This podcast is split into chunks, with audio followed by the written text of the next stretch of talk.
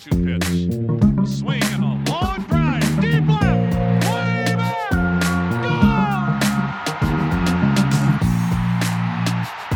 Hey everybody, JJ Cooper, Kyle Glazer here, another Baseball America playoff podcast presented by my bookie. And we are here to to talk about a day in which we we now have a whole lot of knowing what's going to happen for the LCS.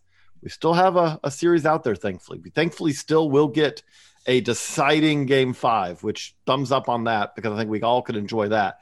But we have another fun day of, of baseball to discuss. We're going to talk about openers. We're going to talk about Kyle Wright. We're going to talk about the team that pretty much everyone loves to hate, um, who's advancing to the uh, LCS. We're going to talk about all that today. But we're going to start off, Kyle. We have now seen a multitude of teams, three, I guess, multitude debate, debate. Uh, four if you count the Padres, but the Padres kind of don't have anyone else to go to. But three teams go to openers and, and then I hand it off to someone else to pitch the bulk innings as the Rays who invented this kind of have, have done this. The starter and then the bulk inning guy. And I don't think you're a fan of this. I think me, explain. yeah. So first of all, I think we have to review what, what happened yesterday to talk through it to see just Mhm. this is just something that sets teams back more often than not, and any perceived platoon advantages are wiped out just because you're putting an inferior pitcher on the mound in the early innings and falling behind and getting an early lead is so so so critical. It changes the entire dynamic of the game. I actually want to start with the Rays and Yankees. I talked about this in the podcast yesterday that well, yes, the Rays had invented the opener and they were the organization most comfortable with it. They hadn't used it a ton this year. Ryan Yarbrough, yesterday on the podcast, I said 10 of his 11 starts he had started traditionally. It's actually 9 of 11. Uh, and Ryan Thompson, who they went with as an opener, they'd only used him in that role once in 25 appearances this year. So what happened yesterday? They open up with Thompson. It's ugly. Inning in two thirds, gives up a pair of runs, needs 44 pitches you have to bring Yarbrough in, and he ends up facing Aaron Judge anyway. So the only thing that you did, you know, you're trying to line Yarbrough up against the favorable part of the lineup, but nothing really changed. All that changed was he ended up facing DJ LeMahieu one less time. He ended up having to open up against the number two hitter in their in their order. I mean, Ryan Yarbrough gave up five, went five innings, gave up two runs. Start with that. Instead, he comes in falling Thompson, who gave up two runs. It sets the Rays back. They're playing catch up all game, and they end up losing. Start with Yarbrough going five innings, giving up two runs. Again, he started against the top of the lineup pretty much anyway. You're going to be in a better position to win. And then we go to the Dodgers. Look, Julio Urias has been very good all year. He has had first inning struggles. There is no two ways about it. But even with those, he has been an effective pitcher for the most part for the entire year. They did this with him once as a bulk guy, and they lost the game because their opener that day, Joe Kelly, gave up three runs in the first inning. So again, in this situation, you put yourself back, you put yourself behind. But Dustin May is a really good pitcher. They went to him on short rest. They decided to start with him. Fine, whatever. He's a starter. But you should go to Urias then immediately. What you then do is you put in Adam Kolarek, who look, he's a very good lefty specialist.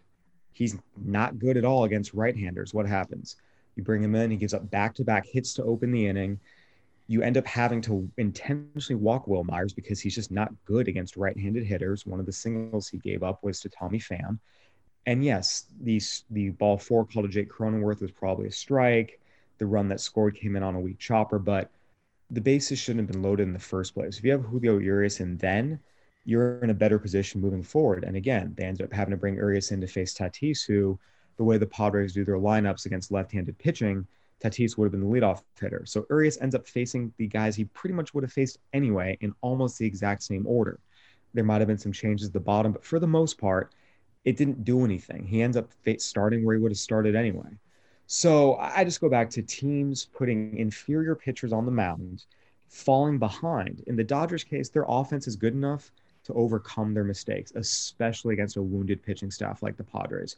But in each case, the Rays and the Dodgers put themselves behind early to do this, and it's not worth it. You have to put your best pitcher on the mound. And I think sometimes in constantly seeking the platoon advantage early, you overlook the fact that an inferior pitcher's on the mound, and that's going to put you behind every time, as we saw it do yesterday. Not every time. Happening, but You're, you're getting into absolutes. Not the, every time. the in the postseason, we have seen it happen three out of three times. The offense, But that doesn't mean it'll happen every time. That's where I'm sorry. I'm a I'm a stickler on language. It's a, a higher probability. You're saying. fair. It is a that's fair. It is a higher probability, and it's one that when you, especially in the Dodgers case, when you have healthy, effective starters, you don't have to do it. It- It's it's a risk that's not worth it, and ultimately puts your team in a worse position to win the game, and it's just not smart.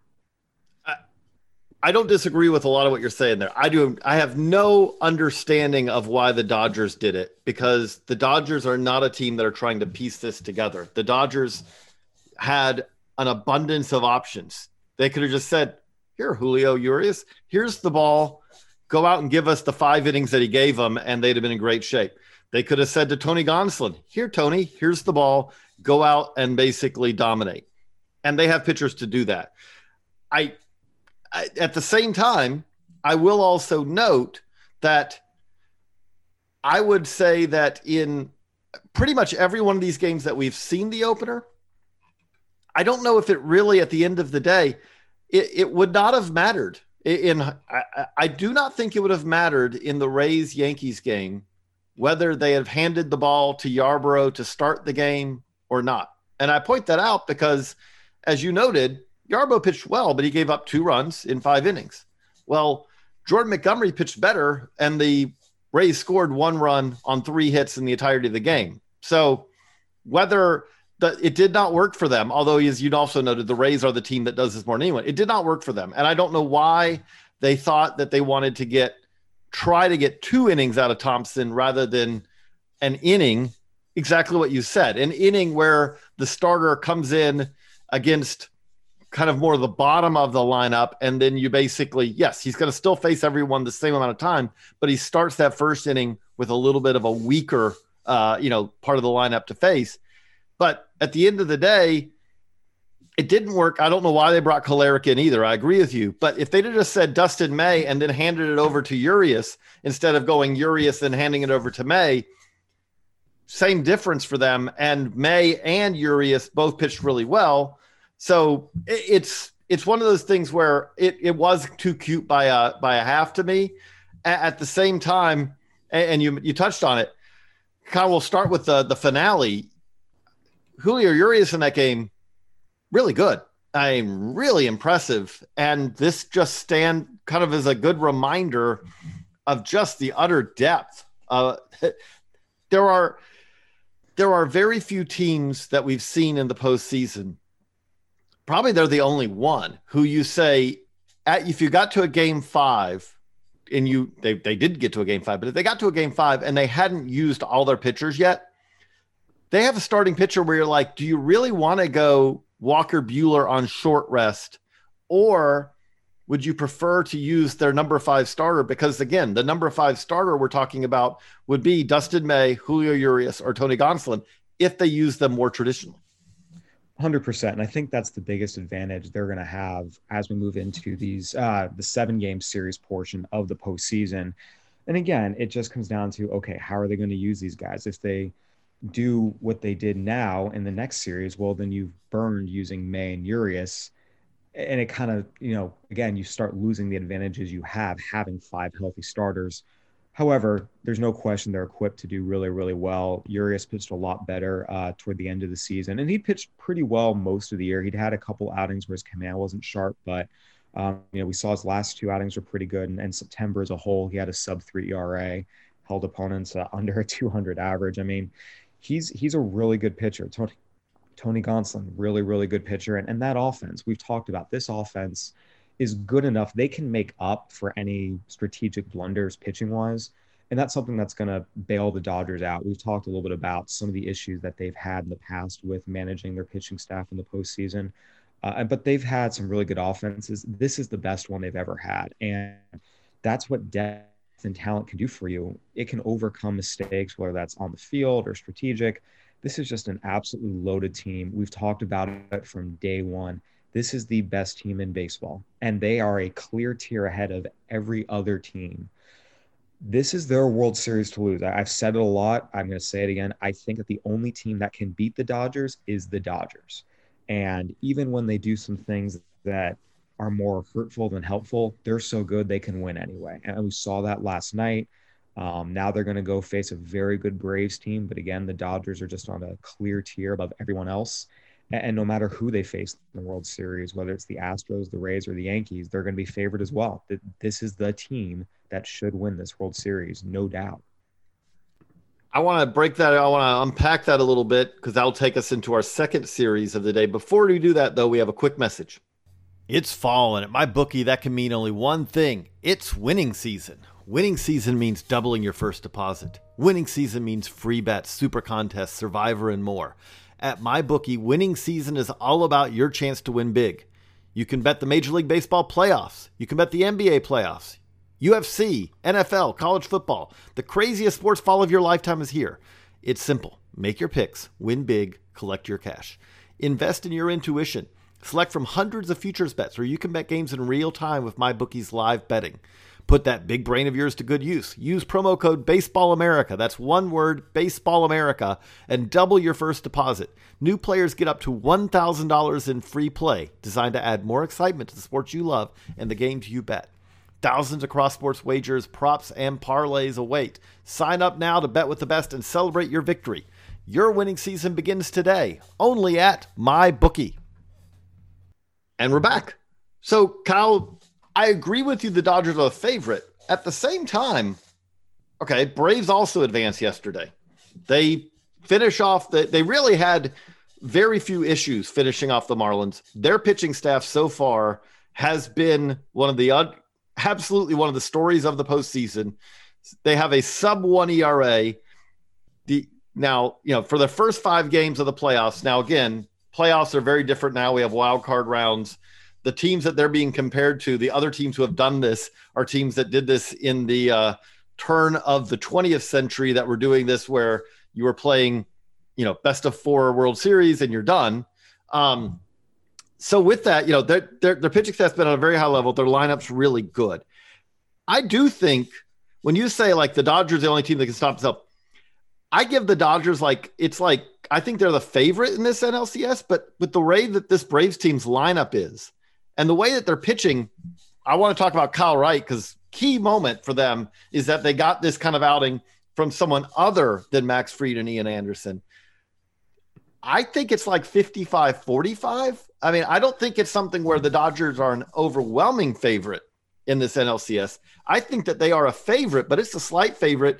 And the, the, the key thing I'll say there is, is that when I'm looking at this lineup versus lineup, I think the Braves lineup is better than the Dodgers lineup. When I look at this starting pitching staff versus starting pitching staff, Dodgers clearly have a better starting pitching staff. Although the front end of this Braves staff makes it not as overwhelming as an advantage as it would be against most teams. Bullpen versus bullpen, I'll give the Braves the advantage. It's deeper, and I think that they have they have I, think that they have more guys who you want to have pitching in the seventh and eighth and ninth of key games. So I think the Dodgers are the favorite here.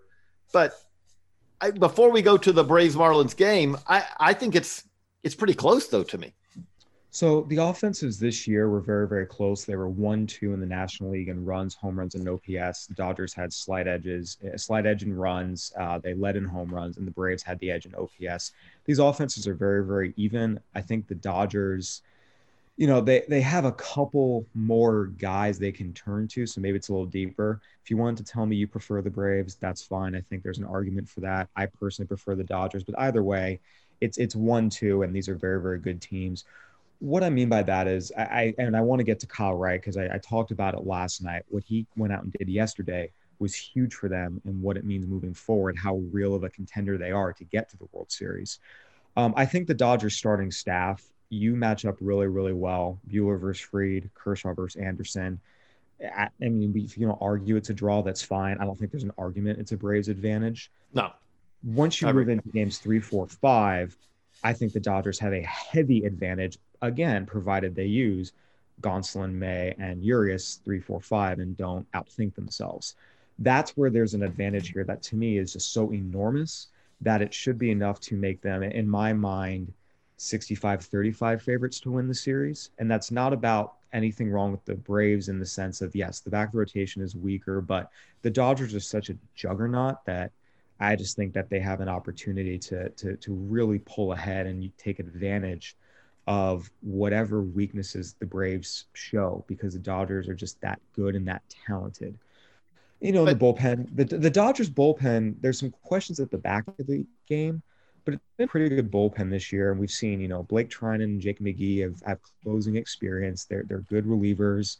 You know, Graterol has not missed bats, but he's held teams down for the most part, ERA wise. You have options. So for me, it's that starting pitching edge. If the Dodgers use it wisely, that is an advantage that will help them win this series. But no one uses five starters no one uses five starters. I, I, mean, again, I know it is. I, I, know that it is going to be. You know, like we don't have the. It's not a normal. You know, a normal LCS that way. But I do. You, do you think they're going to use five starters? I guess is the first I way I should ask. They need to use four, and I think what we've seen. So Dustin May has a platoon split issue, and that's why we started to see them use some kind of these bulk inning roles. But if they go Euler game one, Kershaw game two, Gonsolin Urias games three and four and they use May as a bulk guy, especially given Buehler is still working his way back from blister issues and has only gone four innings his first two starts. If they do that, they're fine. If they line it up that way, they're fine. But if they, they start burning May and Urias in the same game or May and Gonsolin in the same game, that's where they start shortchanging themselves and the advantage disappears. And that to me is the opening the Braves can take to win the series. But, but my point being there is is having a better number five starter. We just said like they're not going to use that. So we're really talking about the advantage is, is that they have a number four starter and the Braves do not. Like that's where in this series is is and again the other thing I'll say that's probably pretty important in this is for both teams, but especially for the Braves is the Braves sweeping where they don't face a situation where they're inclined to go back to Max Fried on short rest in the wild card round, I mean the division round, sorry, the division round is important because now if they have to do so, you know, in the LCS, they're not having to do this. It's not something where they're doing this to a guy who's had to do this multiple times. He's going to be have be plenty rested also, I think the other key thing for them again of, of winning this as quickly as they did, I do think that the Braves bullpen depth, the bullpens in, um, of this series are going to throw probably 35, 40% of all the innings. I mean, that's just kind of normal, especially as you noted, Buehler is not a guy who's right now going seven innings in an outing. Um, with that being the case, I do think that the Braves bullpen advantage is significant. Now, but that'll circle back to what happened yesterday, which is – the other key thing to me about the Braves is Kyle Wright went out and uh, he actually statistically, as far as runs, not other parts of it, but as far as runs, he outperformed. He went an out an out more than Ian Anderson, gave them another shutout start. But I think the key thing is is that we saw yesterday to me what we what you kind of can hope that Kyle Wright can be. And and what I mean by that is, is that the difference between watching an Ian Anderson start, Ian Anderson's a better pitcher than Kyle Wright. I think we both could agree on that. Ian Anderson can go out there and he can have innings. He could have multiple inning stretches where every pitch, almost every pitch is where he wants it to be. He's in control of his delivery. He's mixing pitches. It's just rolling for him. That's not Kyle Wright. Kyle Wright's pure stuff is every bit as good as Ian Anderson's. Like if you grade out the pitches to me, but the difference is is that Kyle Wright is going to have his command, his control, his control, body control of his delivery is not at Ian Anderson's level.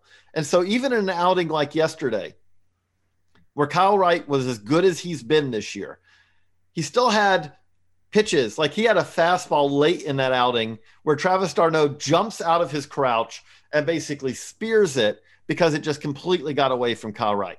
He had stretches in that game where he lost the feel for his delivery, lost the feel for his breaking ball for a batter or two. He had some traffic. The key thing for Kyle Wright, the thing that he did very well at the end of September, and the key thing that he did very, very well against the Marlins to me is his damage control has started to catch up to where it needs to be, which is early in the season and in previous seasons for Kyle Wright. Kyle Wright would have innings where you're like, this is the Kyle Wright you want to see. The fastball's nasty. He's locating his breaking ball. Hitters don't have a whole lot of chance. But what would always happen is he'd have that inning where the delivery would get out of sync. All of a sudden, he gives up a hit. He walks the next guy. He may hit a guy, whatever. And all of a sudden, you're looking at it, it's like, oh, okay, Kyle Wright's in trouble here. And his damage control always was an issue. He couldn't get that delivery back together, get in sync, feel regain that confidence in his breaking ball or locate his fastball as he needed to. And so, boom, he's rolling along, and all of a sudden it's a four run inning. And Kyle Wright's walking off at the mound at the third after three with an ERA of the game that's like, you know, eight. Well, what he did yesterday to me, and he did this again at the end of the season, he was starting to do this. He did this very well in that win against the Nationals where he went, matched up against Max Scherzer. When he gets in trouble, he's starting to figure out the the the the travel, the journey of a young pitcher. He's starting to figure out step off the mound, regain myself, rediscover that feel for whatever pitch it is that I need at this time. And yes, I'm absolutely going to have probably two pitches an inning every inning where I flew open, whether I, you know, my I wandered on whatever it is for him that he loses it. He's regaining it quicker now. And the key thing about it is, is that Kyle Wright's stuff is good enough that if he can just do that, he doesn't have to be their number one. He doesn't have to be their number two. Their Braves are going to be in the great shape next year. He doesn't. If Soroka comes back, he's their number four. And to me, he's that perfect for a good team.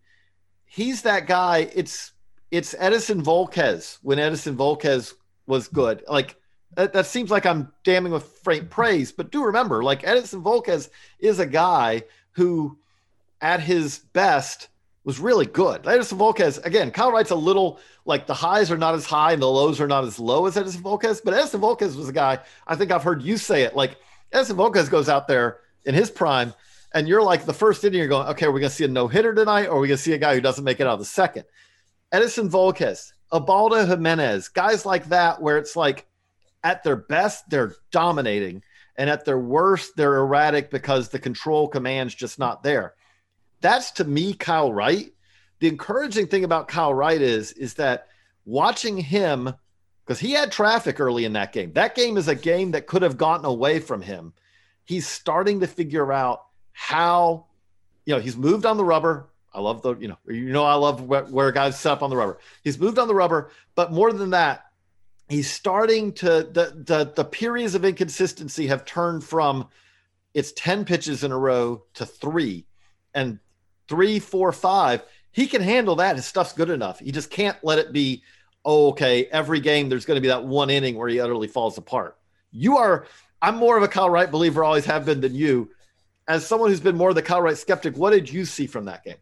Well, I thought the biggest thing, the moment that to me represented the turning point was that third inning. So the Braves go out in the top of the inning, get four runs. They give Kyle Wright a lead, comes back out. He immediately hits Jon Berti with a pitch and gives up a single to Corey Dickerson this is a, a critical moment. Your team just gave you a lead. You need to go out and deliver a shutout inning. Two guys are on. What's he going to do? This is exactly where it could have spiraled out of control. Comes back, strikes out Jesus Aguilar swinging. You know, it was a, it was a long at bat, two, seven pitch at bat, got him swinging through a curveball. Goes back out. Brian Anderson blows him away on three pitches. That was so huge for him to come back right there. Now, he walked Garrett Cooper on four pitches to load the bases up it's definitely a little scary. Comes back. Oh, high wire act to, to the Kyle Wright experience. Fall, falls behind Jazz Chisholm and gets out of it, gets a grounder. To me, that third inning was the defining moment for Kyle Wright. Again, your team goes out and gives you four runs. You got to come back with a shutdown inning. He opens up by hitting the guy, giving up a single. For him to come back and strike out two guys in the middle of the Marlins order to get himself back into it and then rebound from walking the bases loaded I thought that was just such a such a huge moment for him and a huge moment for the Braves. After that, it was all gravy. Braves come back out in the top of the inning, give him another run, and from there it's just on cruise control for the most part. If Kyle Wright, the step he took, the step forward he took yesterday in that third inning and held through the rest of the game, that makes the Braves a legitimate contender to go to the NLC uh, to the World Series. Excuse me. Now again, I think the Dodgers are, are the better team. And I went back and looked the bullpen numbers. The Dodgers bullpen actually outperformed the Braves this year by a good chunk. Their ERA is 274, Braves 350. Two of the best five bullpens in baseball, but Dodgers had a three quarters oh, of a run advantage. Right. And the, the pushback I'll give on that is is that um and again, this is tough to do. I, I love for us to compile, and maybe it's a fun one for us to put together. Is like, okay, let's compile the guys who are actually pitching, you know, who are still on the roster. The, the Braves used 28 pitchers this year. That's and fair. so, you know, some of those guys like, uh, you know, are, are not on that road on that roster where it's like, okay, I don't know if that guy's, you know, should be part of the calculations or not. No, but, yeah. but but going back to Wright, this to me, the way he responded in that third inning and the way he pitched yesterday, I talked about on the podcast before the day. This was going to be the defining moment of okay, can the Braves win a seven game series? We now know that the answer is yes, as long as Kyle Wright pitches like he did. They still need a fourth starter to, you know, step up and deliver.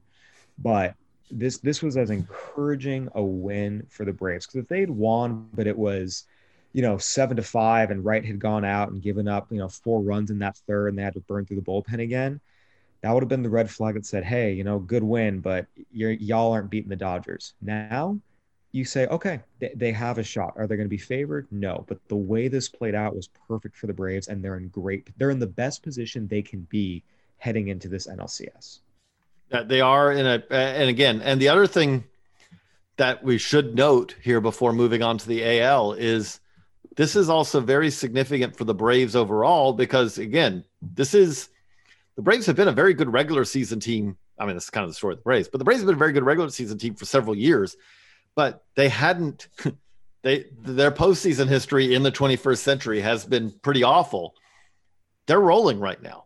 That this is if you add it up, the the the five wins they already have is a lot better than a number of these series that you know that this is a team playing good baseball at the key time of year it needs to play it and it makes for what should be a very interesting NLCS and again against a juggernaut Dodgers team it's good to have a team in this series against them who you plausibly nothing against the Marlins.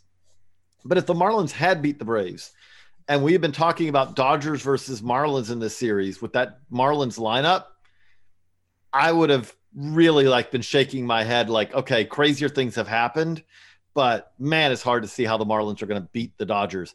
I can absolutely see a team with Ronald Acuna, Freddie Freeman, Ozzie Albies, uh, Marcell Ozuna, and by the way, the the you know uh, the Travis d'Arnaud, you know, like Mr. October Travis d'Arnaud, you know, which guys get hot. He's having an amazing run here.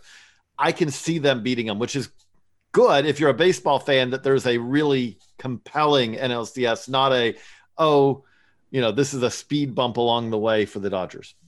100%. This is going to be a really really good series these are the two best teams in the National League. We've seen that most of the year.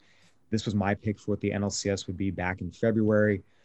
I am very excited. I think this has a chance to be the best playoff series we have. As exciting as Padres Dodgers was in terms of game two, it was still a three game sweep. You know, Padres Cardinals was very exciting in the wild card round, but um, the Braves and Dodgers, these are the two best teams in the National League for my money. These are the two teams that a lot of people thought would be here. And these are the two teams that are rolling the most right now and playing the best baseball in the National League. I'm really excited for this. I think this is going to be a great series. I tweeted it out last night. I'm really, really excited for this one. So that we, we slide over to the AL, and we know we do know one of our two teams in the ALCS, the Astros. Pummel, bully, you know, take your pick your pick your verb. Uh, you know, the the a is eleven to six. Power, power, power. Uh, you know, pretty much every. It feels like almost every game of the series is like, hey, so an Astro hit two home runs. This time it was Mickey Brantley who did it. Um, Carlos Correa hits another Michael one. Brantley. Michael, Brantley. Michael Brantley. Yes, thank you, Mickey Brantley. Man, but the, the the the the time of staying up to watch these games must be wearing on me. Mickey Brantley's career ended a little while ago, but Michael Brantley with two home runs. Carlos Correa's also had a two home run game. George Springer's also had a two run, home run game.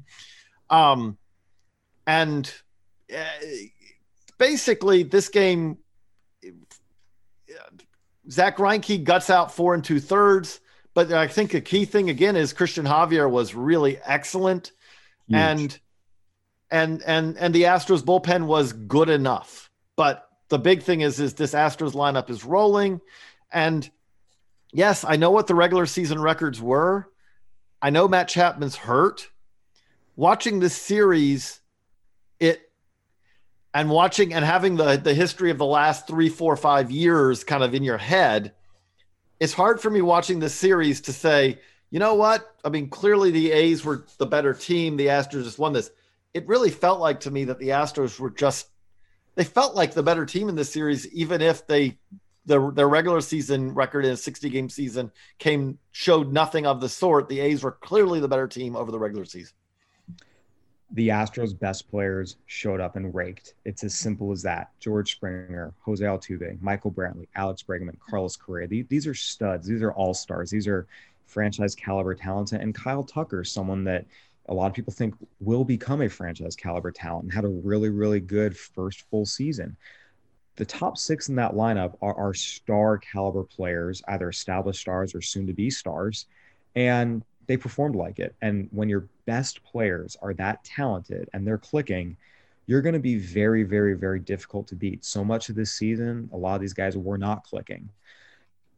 We see so often during a normal season, hey, you know, guys get off to, you know, a bit of a slow start, April and May, June rolls around, they they make an adjustment, they start heating up. Well, that that's what's happening now. I mean, these guys had a, a rough two months and then you know, the equivalent of June's rolling around. It's like, ooh, okay, we found it. We're rolling. And this just happens to be during the postseason for them. If if these top six hitters continue to hit like they have, this is a very, very dangerous team. Um, we still need to see what this pitching staff looks like. Again, Greinke had a sore arm. He wasn't announced as a starter until yesterday morning after we'd recorded our podcast.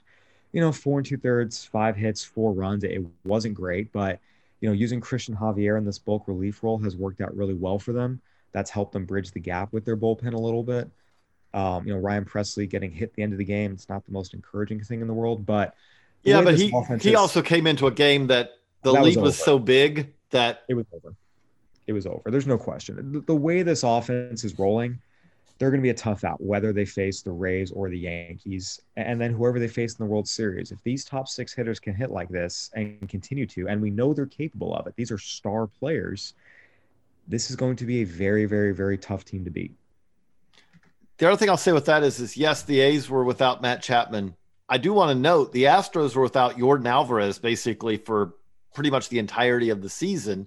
And I'm not saying Yordan Alvarez is Matt Chapman because he's not, but it is like we talk about how deep this lineup is. It would be even deeper if they had another utterly, you know, middle of the lineup bat in in in this lineup. So I, look at this and say, uh, you know, as much as I know that I'm fascinated. If there is a Yankees Astros ALCS, I will note that that probably is about the only matchup out there possible where you will have kind of casual baseball fans saying, I'm rooting for the Yankees because uh, they're the good guys in this series. You know, again, let's just be, you know, let's just own it. The ad, let's just acknowledge it. I guess I should say, the Astros are the the the team that everyone wants to wants to hate if you're not an Astros fan. There's they've earned that. They've there's a reason for that. But at the same time, man, I look at this team right now, even with the even with losing Justin Verlander and Yordan Alvarez, two cornerstone type guys for them. Here they are in the ALCS yet again. Yeah, again, this is something where you just look at this A's pitching staff, which, you know, again, their starters have had some struggles, but, you know, for the most part, this was still a decent staff on the whole. I mean, the Astros touched them up for 46 hits and 29 earned runs in 35 innings. I mean, they did everything right. They just crushed them. And and look, the Rays have a really good rotation. The Yankees, you know, they ha- can open up with Cole and Tanaka. I mean, there, there's good pitchers ahead, but the Astros offense is rolling. And look, their pitching staff was not great this series. I mean, they, they had a 5.25 ERA, but the way their offense was was rolling, it, it didn't matter. So um, th- this is a really dangerous lineup. We've known that they're clicking into gear now, and it's it's going to be a very very juicy series regardless. But yes, if it ends up being Astros Yankees, I mean, the storylines are are going to go through the roof. so that gives us two. We we do have one game five. We only get one, but we do get one game five. We have Rays, Yankees, Gerrit Cole going to go against Tyler Glasnow tonight in a uh, in a must win for both. I, I think there there's a couple of stories from yesterday's game, but the, to me, probably the the biggest one is he only went four innings, but Jordan Montgomery in a, with a team that absolutely needed a starting pitcher to go out there and shove. That's what Jordan Montgomery did. He he handed it off to the bullpen in a situation where they were in control of the game by the time he did that, and that's crucial because the Yankees had not gotten that in game two.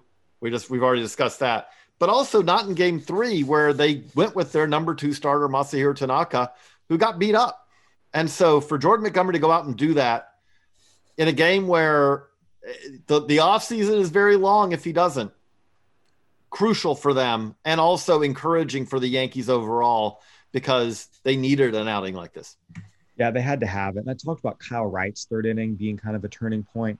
Same thing with Jordan Montgomery. The Yankees went out, gave him two runs in the bottom of the second, comes back out the top of the third, and immediately bases loaded with one out. I mean, oh, and the middle of the order coming up, or I should say the two, three in the order, Brandon Lowe and, and Randy Arozarena. I mean, this was a critical moment for Jordan Montgomery for the Yankees. And he goes in and he gets two ground balls from from Lowe and Arozarena. You know, one run came home on the force out, but bases loaded, one out. He needed to make big pitches and he made them. And that to me was the turning point in the game. You know, fourth inning again. You know the the uh, the Rays threatened again. Ji-Man Choi had a leadoff single. Adames drew a two out walk, but again he got the ground ball for the third out that he needed. He, he walked a little bit of a tightrope there those final two innings, but he made the big pitch when he needed to.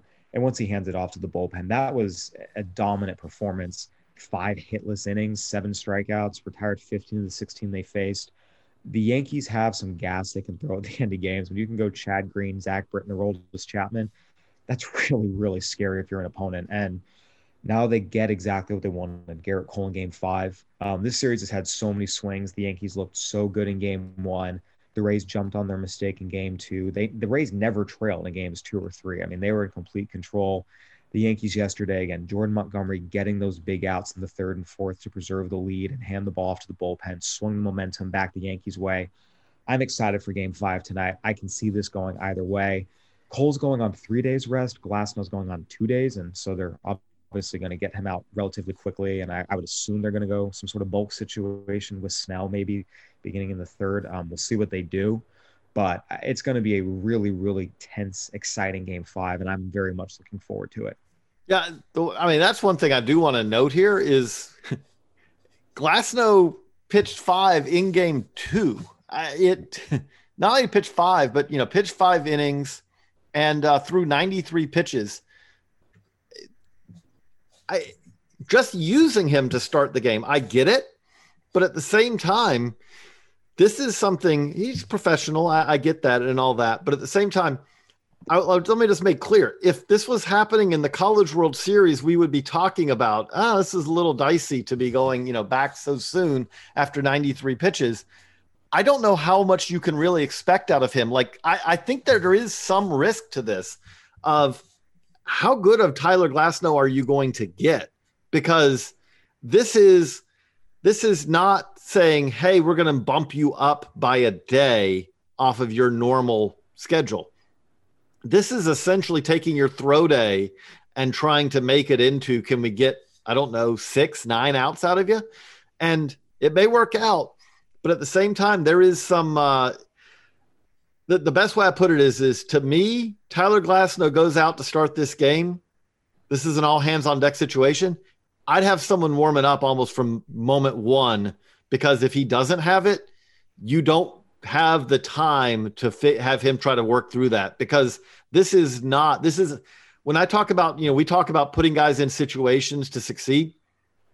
To me, there is a lot of risk asking a guy to start a game who is coming back on really short rest. There's no question. This is a huge, huge, huge risk. Again, especially when you consider, you know, you have Blake Snell who is on three days rest now. Again, I just I, I go back to it's gonna be dependent on how they use him. We saw the Nationals do this a little bit where they use their starters on their throw day, but it was in the bullpen. It was in relief. Hey, you know, Patrick Corbin, Max Scherzer, you know, we need you to come, you know, throw the sixth or the seventh. And that's where if the Rays felt like they wanted to do this to get the bulk innings, for me, it's okay, throw Snell out there, see if he can get you the first three or four. Because again, he's still on three days rest. It's short rest for him too, but see if he can get you three or four. You have the arms and, you know, Nick Anderson, Diego Castillo, give you, you know, five, six. If you want to bring Glasnow in to, to pitch the eighth, if, if it's a critical matchup, go ahead. This is a huge risk. I think you can argue it's an unnecessary risk, but it's what the Rays have chosen. And at the end of the day, it's about players going out and performing. And I I don't know what they're going to ask of Tyler Glasnow. I think trying to predict what the Rays are going to do is a fool's errand. If they say just go get the first two outs, retire LeMahieu and Judge, then we'll bring Snell in to start with Aaron Hicks. Maybe if they try and get one inning out of him, two innings out of him. I, I, I would imagine the shorter the better, just given he's on two days rest. Um, but I'm going to be very, very curious to see what they do and what their plan is. It's going to be fascinating. Again, I'm just glad that we get a game five. I mean, that's that's kind of key. You know, I, I for one, I want baseball today, and for two, I want it to be. We should. I, I always want there to be at least one with the LCS. Please have one of those series go to game seven because games game fives in a best of five, game sevens in a best of seven are the most enjoyable. I right now I'm having flashbacks to 2016 Cubs Indians World Series. It, as a again as a fan of baseball, not you know, we're in a weird situation. When you say who's my favorite team, it's like I kind of varies because I'm just rooting for good baseball. The the the do or die games are the best baseball. I hope we get a I the key thing also tonight is I hope we get something compelling. I really hope that we're not in a situation where someone jumps out to a six run lead in the first couple of innings. I'll still be watching to the end, hoping because again, the crazy world now of, of baseball, you can see big comebacks. But let's have this be something where the go ahead run for both teams is getting on base every now and then over the course of seven, eight, nine innings to where again, I'm I'm very excited. We have do or die baseball. That's always the best. One hundred percent. This is this is what's fun about the postseason. You know, winner take all, backs against the wall, and see who shows up and, and plays postseason hero. I'm definitely looking forward to this, and this is why the Yankees got Gerrit Cole. Uh, this is this is the moment right here, and I'm looking forward to seeing how it all plays out. We will be back to talk about that and to look ahead at the LCSs. We'll return on Monday with another this is working out well for us. We're not having games on the weekend. We're not we're not going to record podcasts on the weekend. Sorry, we're gonna we we we do have limits. Doesn't matter right now. I mean, again, yes, we're not going to get that analysis of tonight's game five tomorrow morning, but we will analyze it on Monday. And again, like we had last weekend, you're not missing anything else because you know the weekend is clear of baseball. But we will have the ALCS starting on Sunday. I apologize. You know, yeah. I apologize. We clearly don't edit this because I'm leaving this in to show my stupidity. I thought it started on Monday. That's really dumb yeah, on my part. NLC NLCS goes uh, goes Monday. So the National League teams are going to be more well rested than the American League teams going to a game five, at least the Yankees Rays, and then having to start on Sunday. So that's another advantage for the Astros. They have an extra day of rest against whoever they're going to play. That is kind of key, especially again, the Astros are a team that needs that more than anyone too, because again, their their starting rotation a little uh, a little less depth there because of especially we got to see how Zack Greinke can go. But okay, I'm the idiot there. I'll own it. You know, we'll leave it in there. We're not editing that. But for Kyle, I'm JJ here on the Baseball America Playoff Podcast presented by MyBookie. So long, everybody.